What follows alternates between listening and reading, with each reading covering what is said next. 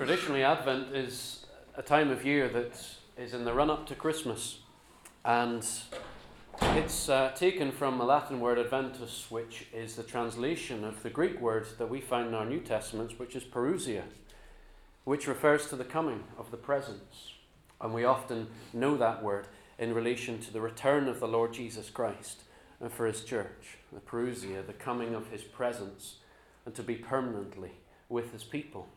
And Advent is a time then when we're to think about the wonder that God has come to be with us and prepare ourselves if we need it in the run up to a time which particularly focuses our minds on the fact that God became flesh.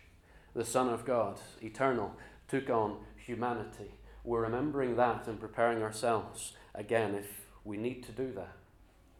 And also, we're thinking of the coming of the same one again. So we're not just thinking about his coming as is traditionally celebrated at Christmas time, but we're thinking about his coming too. His coming for those who are his in the future. So it's a remembering and it's a time for thinking about the coming of Christ, the coming of God in times past and in the time that's yet to come.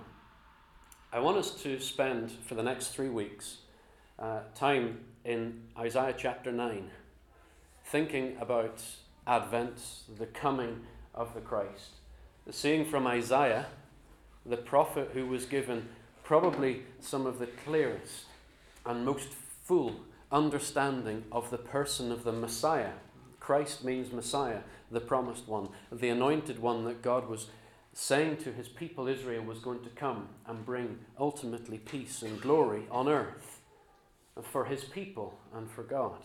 He's the one who speaks uh, so much of the person of the Messiah.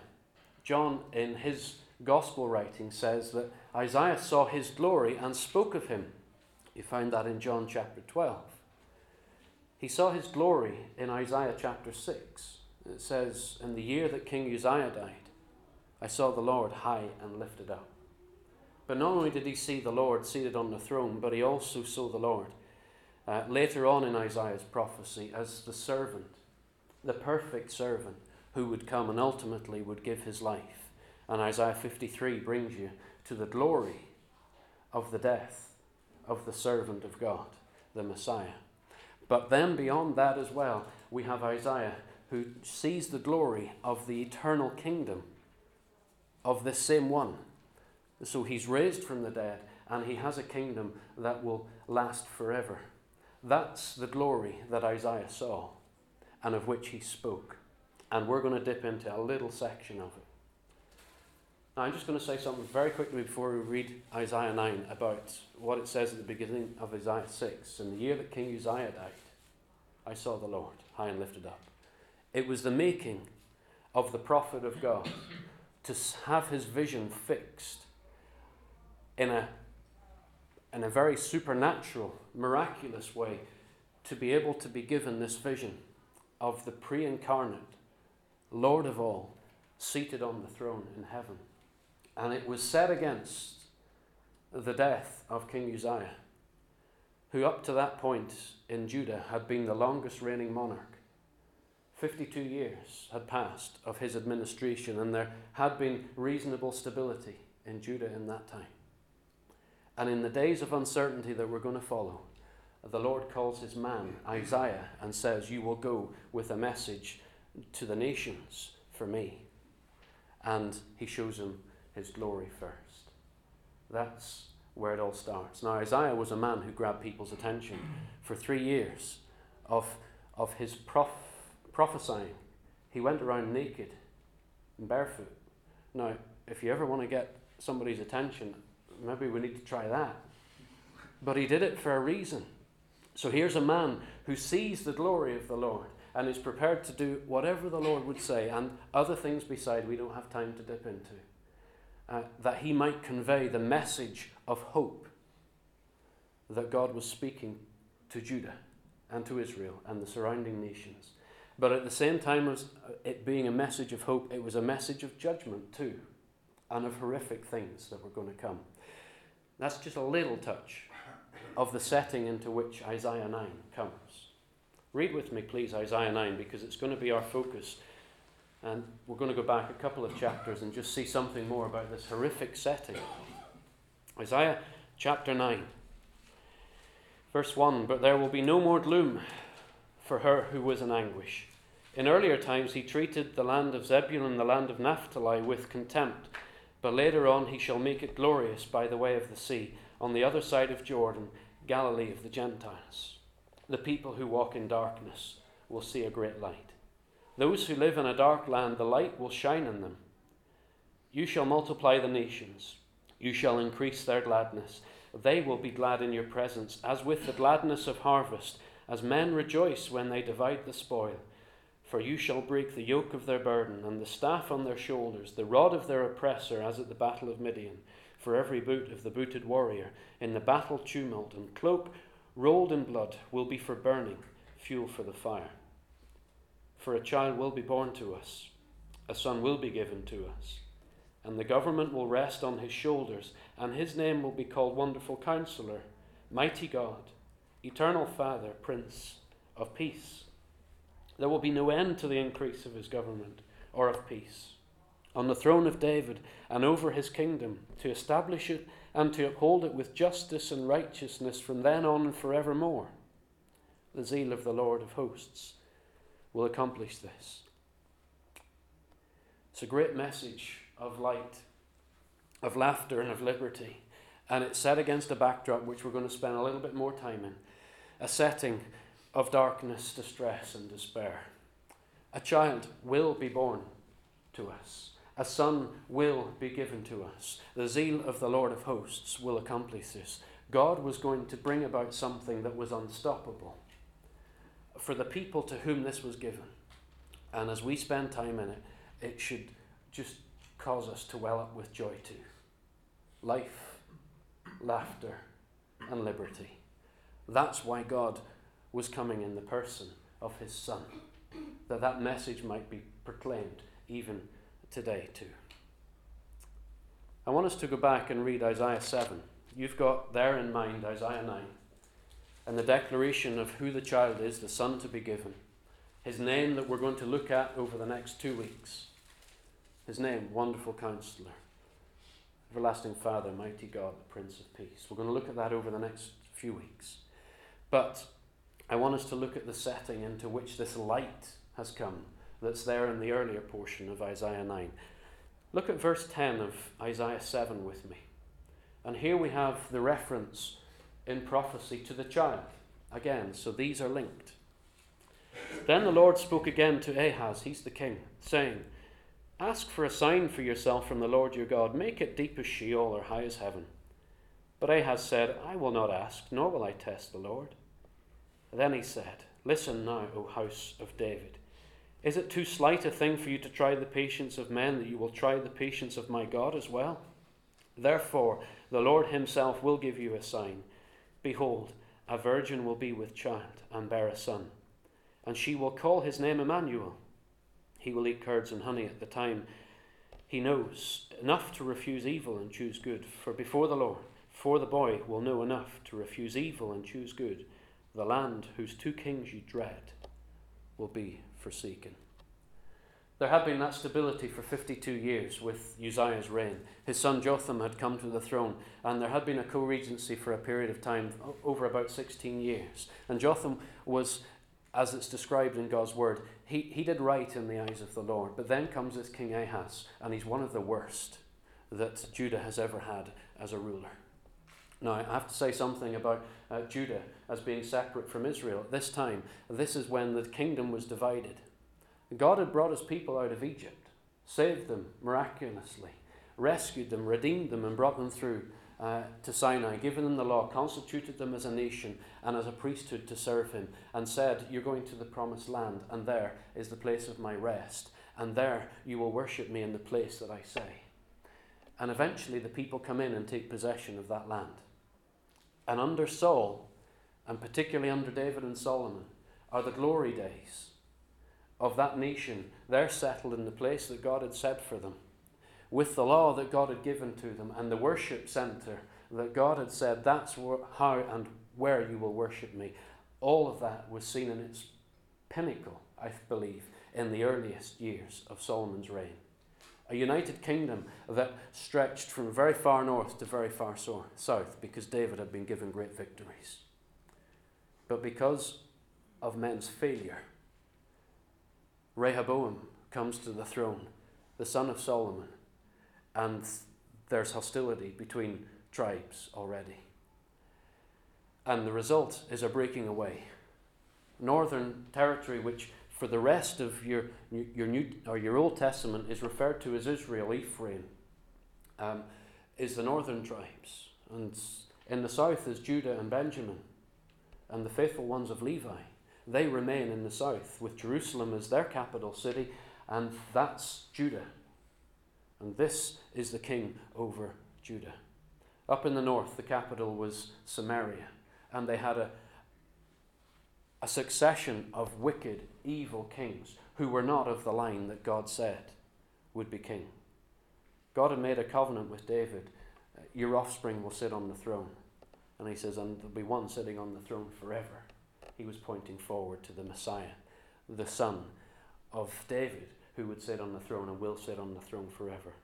This is just the setting. So, 180 years after that division, Ahaz comes to the throne. And there has been some stability, but he comes in and he's entirely against the things of God. Israel, at this point, the northern kingdom, had started to be decimated by the soon to be world power of Assyria. They'd come in and under Tiglath-Pileser, they'd just come through and they'd taken over the land of Zebulun, the land of Naphtali, Galilee, the Gentiles, and taken people off uh, into captivity from the northern kingdom because of their failure to obey the Lord. The consequences God had said to them would happen if they failed to do what He said. They'd been taken off. Read about that in 2 Kings 15 and 16. Assyria equates today to Syria and northern Iraq. There's no accident that this is a focal point again in our world for distress and darkness and despair as well. Despite the troubles in Israel, it seems that the king up there, King Pekah, he has enough wherewithal to uh, gather an army and to side with Aram, which is southern Syria and uh, today, and, and Jordan, and to side with the nation there to come up against Judah in the south. And we're told in 2 Chronicles 28 that they killed 120,000 people of Judah, this army that came through. And not only that, they took 200,000 people captive, though they were returned, because God intervened. But they came against Jerusalem, and the setting of Isaiah 7 is King Ahaz sitting trembling, a wicked, wicked man. I'll tell you more about him in a moment. He's trembling. And God sends Isaiah and says, These two kings that are set against you, although they've done what they've done in the northern reaches of Judah, they will not come into Jerusalem. And Isaiah 7, the Lord spoke to Ahaz, saying, Ask for a sign. You ask me for something to prove that I am the Lord God who sits on the throne. Ahaz, you're the descendant of David. You're the one I said would sit on the throne, but you're not in control. I am. Now you ask for a sign. And Ahaz, in all of his wickedness, replies with sarcasm and says, he borrows something from the, um, uh, from the law. He says, I'll, I'll not test the Lord. And Isaiah continues, the Lord himself will give you a sign carries on and says, It's unstoppable. My purposes are unstoppable, the Lord God says. I'll give you a sign. The Lord Himself will give you a sign. Behold, a virgin shall be with child and bear a son, and she will call his name Emmanuel. Now, my understanding is that that was something that would have happened within two to three years of the prophecy being given. It's one of these prophecies that has a, a very soon fulfillment, but has a fuller fulfillment in the person of Christ. I believe that was the setting. So there was a virgin at that time, a, a, a maid is the word. And she would uh, come together and with, with someone would have a child. And even in those days that were dark and despairing days and days of destruction, she would still say, I'm going to call him Emmanuel. because God is with us. So there were some in that nation, even under the leadership of Ahaz, who believed that God was still with them. And it's there. For before the boy will know enough to refuse evil and choose good, the land whose two kings you dread will be forsaken. The reason why I say it's a fulfilled uh, thing for within a few years, before the, the child knows good from evil. So that's a young child. Those two kings are going to be gone. And they were. The Lord overruled. And they were gone. But this child was pointing forward to the greater child, which is then mentioned in Isaiah 9.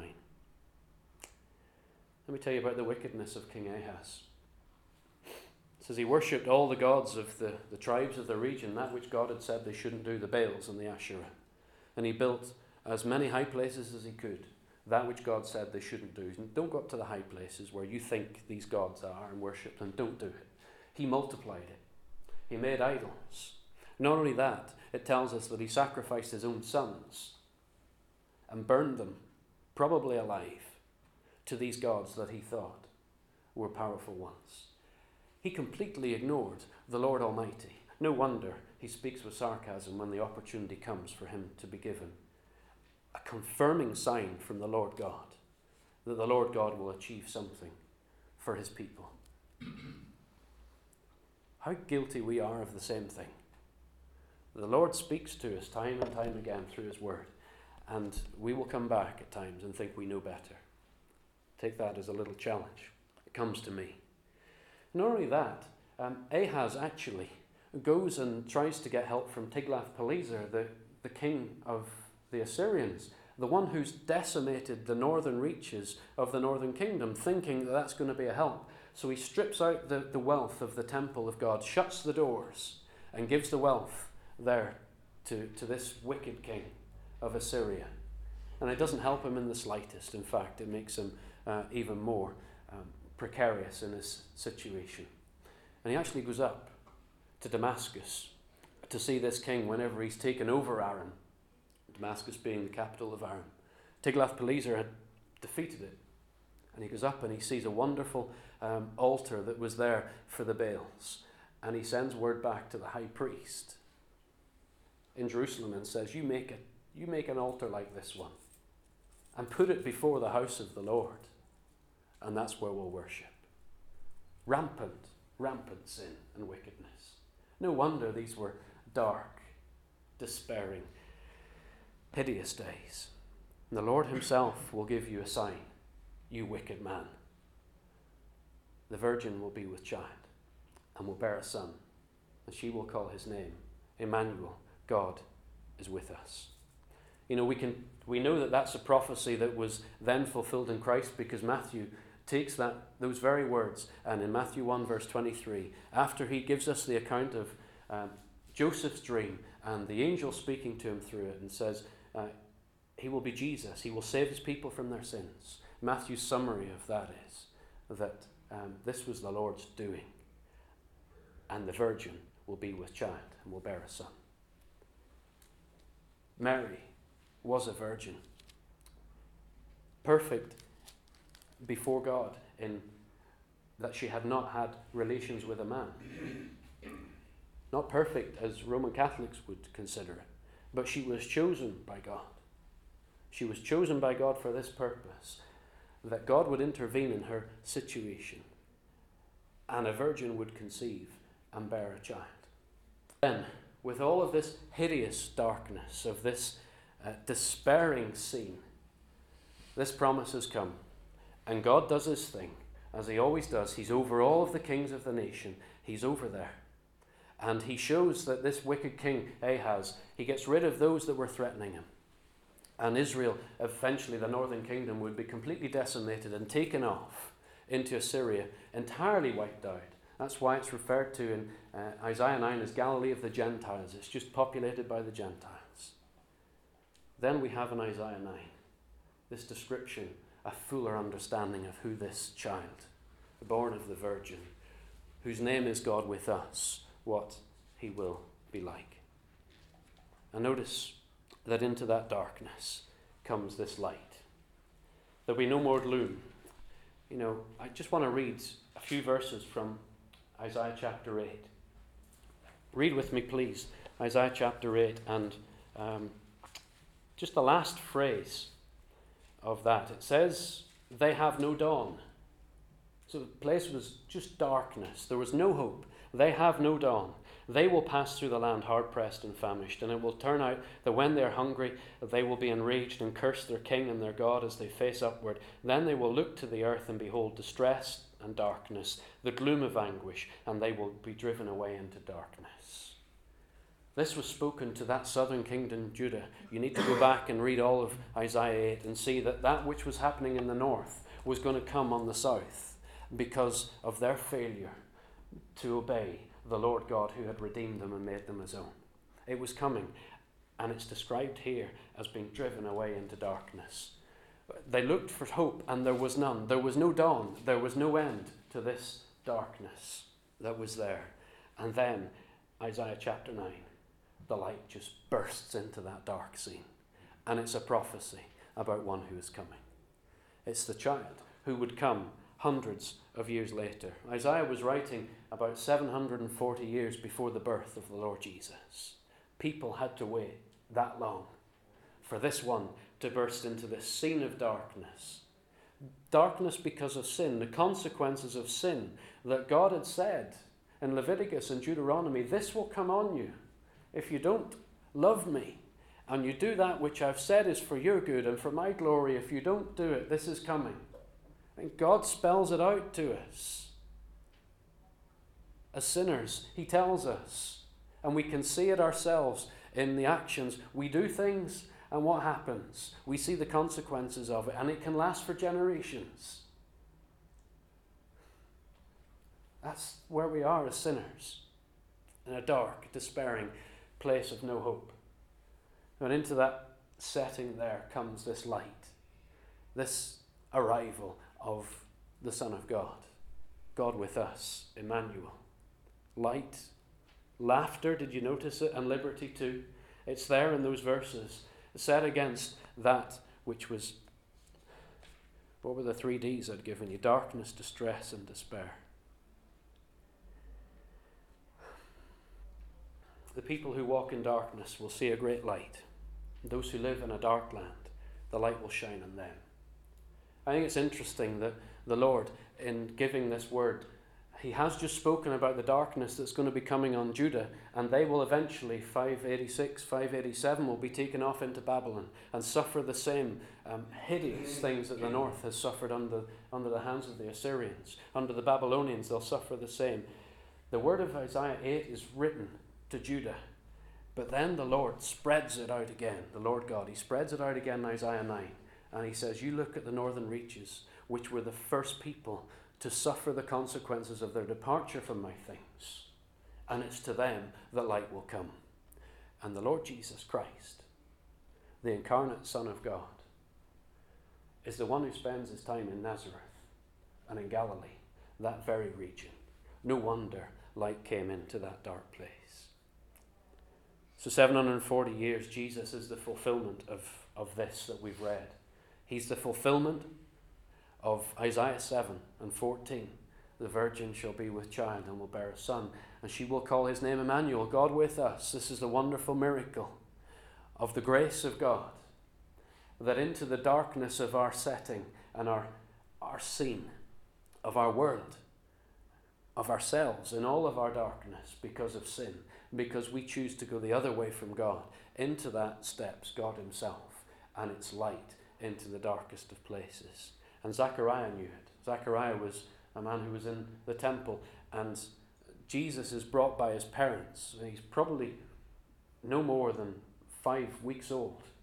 And they bring him up that they might do for, uh, for Mary and for the child that which was required by the law, um, the sacrifices to be given associated with purification. And this little child, in Zechariah, he, He knows.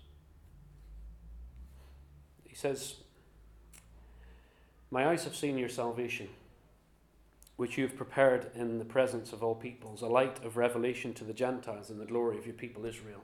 And you're all saying, It's not Zechariah, it's Simeon. You're right. It's him. He takes this child in his arms from his mother, most likely, and says, My eyes, God, have seen your salvation. In a five week old child, my eyes have seen your salvation, which you have prepared in the presence of all peoples. A light of revelation to the Gentiles is a direct quote from Isaiah chapter 9. It was what they would have understood in their Greek translation at that time. So the wording is slightly different in our English, but it's there. That light coming to that area. The glory of your people Israel. Not only that, but Jesus himself knew that he was the fulfillment of this prophecy. John 8, verse 12. Jesus said, I am the light of the world. He who follows me will not walk in darkness, but will have the light of light. There's the appeal of the Son of God, who's fully, fully understanding of his identity, the greatness of who he is. He's the one who has come in all of his perfection, God himself stepping into that which he has made. This is light into the darkness, and he comes and he says, I am the light of the world. I'm here as revelation of who God is to the world. He who follows me will not walk in darkness, but will have the light of life. That's what God calls us to through Christ. All of us.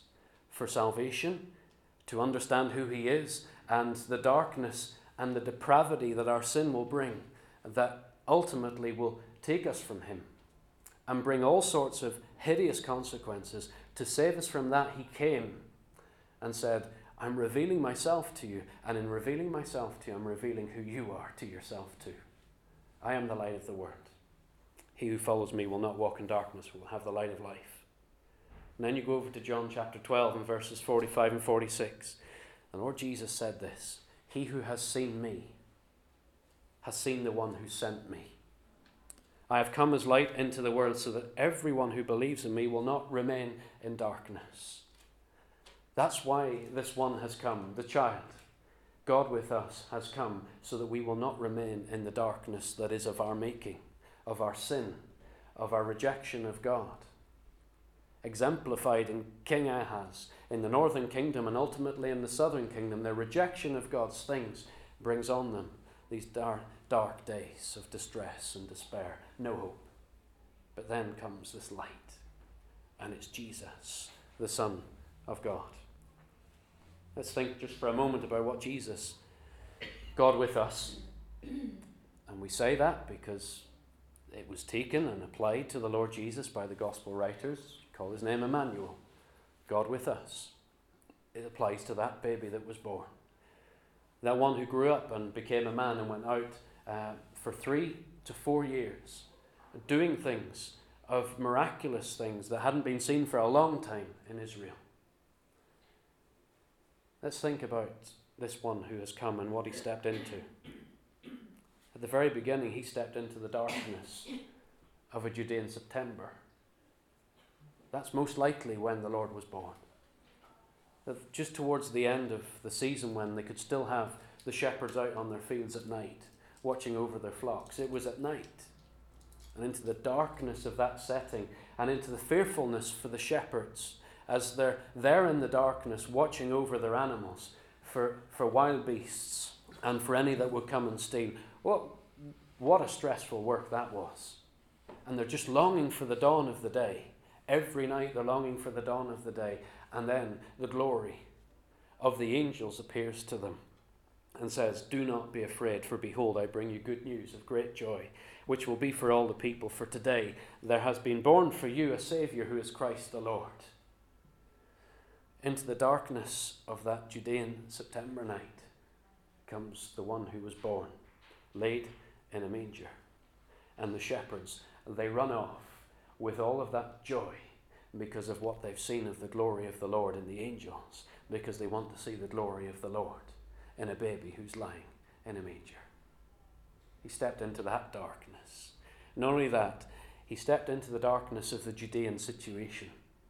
And I mean by that the despairing situation, because at this time, when the Lord Jesus arrives, Israel is not known as Israel. It's known as Judea and various other names because it's under the rule of Rome brutal, brutal rule of Rome, suppressing any uprising, and there were many. And they've been through centuries of fighting and horrific things. Look at the history of it. It's just hideous. And it's stuff that we're seeing again in our world, in exactly the same part of our world almost. And it's brought back in again. It's just hideous, hideous cycle of violence and darkness and despair and distress. And into that setting of seemingly, uh, they just can't get out of this. Who can defeat the, the Romans? The Son of God comes into that setting and for the whole of his life lives under the darkness of that despair, ultimately to be crucified. Uh, the Roman means of crucifixion, of execution, ultimately to give his life.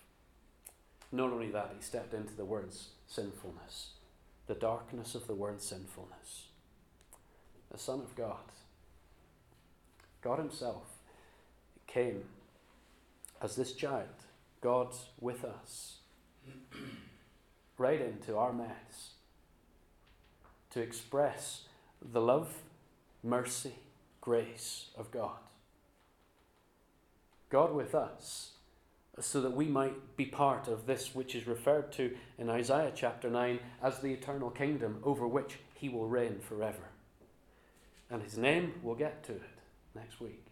His name is given, and from that we learn so much of who God is and who this one is that has come to be with us. In the darkness of our situation, our sin, He comes that light might shine, that there might be hope, that there might be the dawn that was not there, that we might have this hope for this life and beyond.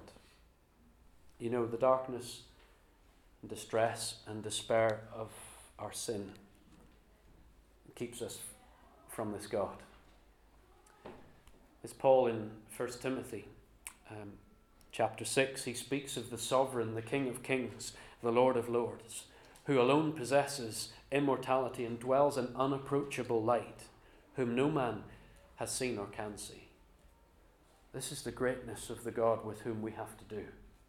And as sinners, we cannot approach the glory of who He is in His holiness. We can't even get near, we'd be utterly consumed. Righteous wrath against sin, that which has been a, an absolute affront to that which he has revealed of himself. And he says, I'm doing all this that you might enjoy it. You know, God does that. God is God when we receive from him and thank him for all that he has done. God is being God when, when we're doing that. When we're not, we're denying that He is God. And that's sin. No wonder there's that wrath and hostility. It's there. I was reading this morning, maybe some of you were as well, in Leviticus reading. God described his people, Israel. He said, You will be hostile to me, and I will be hostile to you. He's hostile in response to our hostility.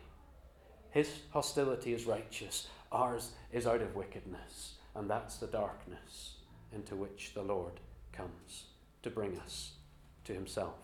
So, this one, this child, um, comes that he might shine into humanity's darkness and despair through the cross and the resurrection. Let's just for a moment think of what's described as those three hours on the cross. The three synoptic gospel writers are agreed on this that at midday, when the sun is at its zenith, the Son of God who has been nailed to a cross of wood, the Roman execution, under the authority of Rome, in the darkness and despair of that. He's undergone the darkness and distress of the suffering as man would batter him out of their wickedness. And then on the cross, he goes into the deepest of experiences because God will plunge that scene for three hours into darkness. This is the depth to which the Son of God is prepared to come to bring us light. And He gives Himself on the cross in those hours of darkness. And we have the cry, as He's got in His mind the Psalms, the songs. He says, My God, my God, why have you forsaken me? He knows full well. Because the scriptures tell us that there, this one who had come to bring light would go into the darkest of places because there God would count our sin on Him. So that by faith in believing that, we would be counted with His righteousness. Now, this is the light of God and the glory of God. And isn't it wonderful that it was on the, the Lord's Day morning, the Sunday morning, after the Friday of his crucifixion at dawn, that the Lord is standing outside the tomb? The dawn has come. And for the Lord Jesus, the Son of God, who came into humanity, who lived a life that testified to who he was and all that he had come to be, and to reveal the person of God and to reveal ourselves in so doing, he's gone into death, into the darkness of that, that he might come out victorious over it. And he lives in the power of an endless life. No wonder we love the Saviour who said, effectively, if you believe in me, you will have eternal life. Because he has that life to give. And we here, we're enjoying that. But he came to the darkness to bring us to this light. Now, just in closing, what does this mean for us?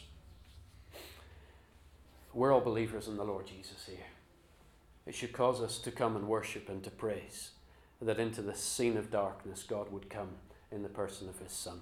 We'll think about him next week in his names, and then we'll think about his kingdom and all that the hope that that brings to us in our darkness, still in our world, and sometimes the distress that we face in our lives, and also sometimes the despair that can overwhelm us.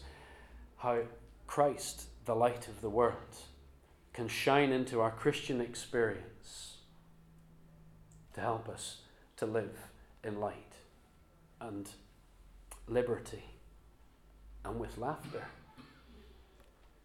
The Lord Jesus said in Matthew 5 and 14, You're the light of the world to his disciples. A city set on a hill cannot be hidden, nor does anyone light a lamp and put it under a basket, but on the lampstand. The Lord Jesus said to his followers, You're the light of the world.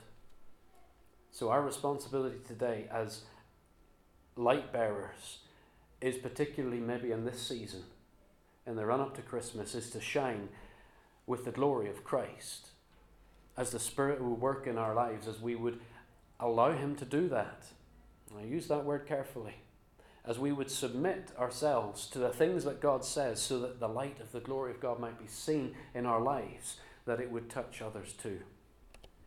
Philippians 2 Do all things without grumbling or disputing, so that you will prove yourselves to be blameless and innocent. Children of God above reproach in the midst of a crooked and perverse generation we know that's the setting in which we live.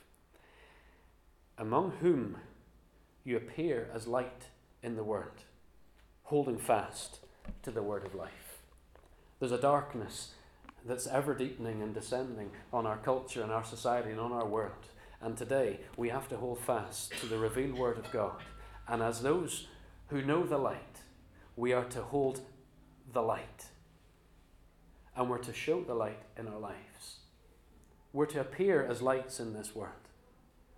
Some of the other translations of that portion of Philippians 2 shine like the stars. Against that black backdrop, the stars stand out. That's what we're to be. And in this season, the appeal to my heart from the Lord's word is to be the same. He has come. God is with us that light might dawn. And light has dawned in our experience, and that light will never, ever set.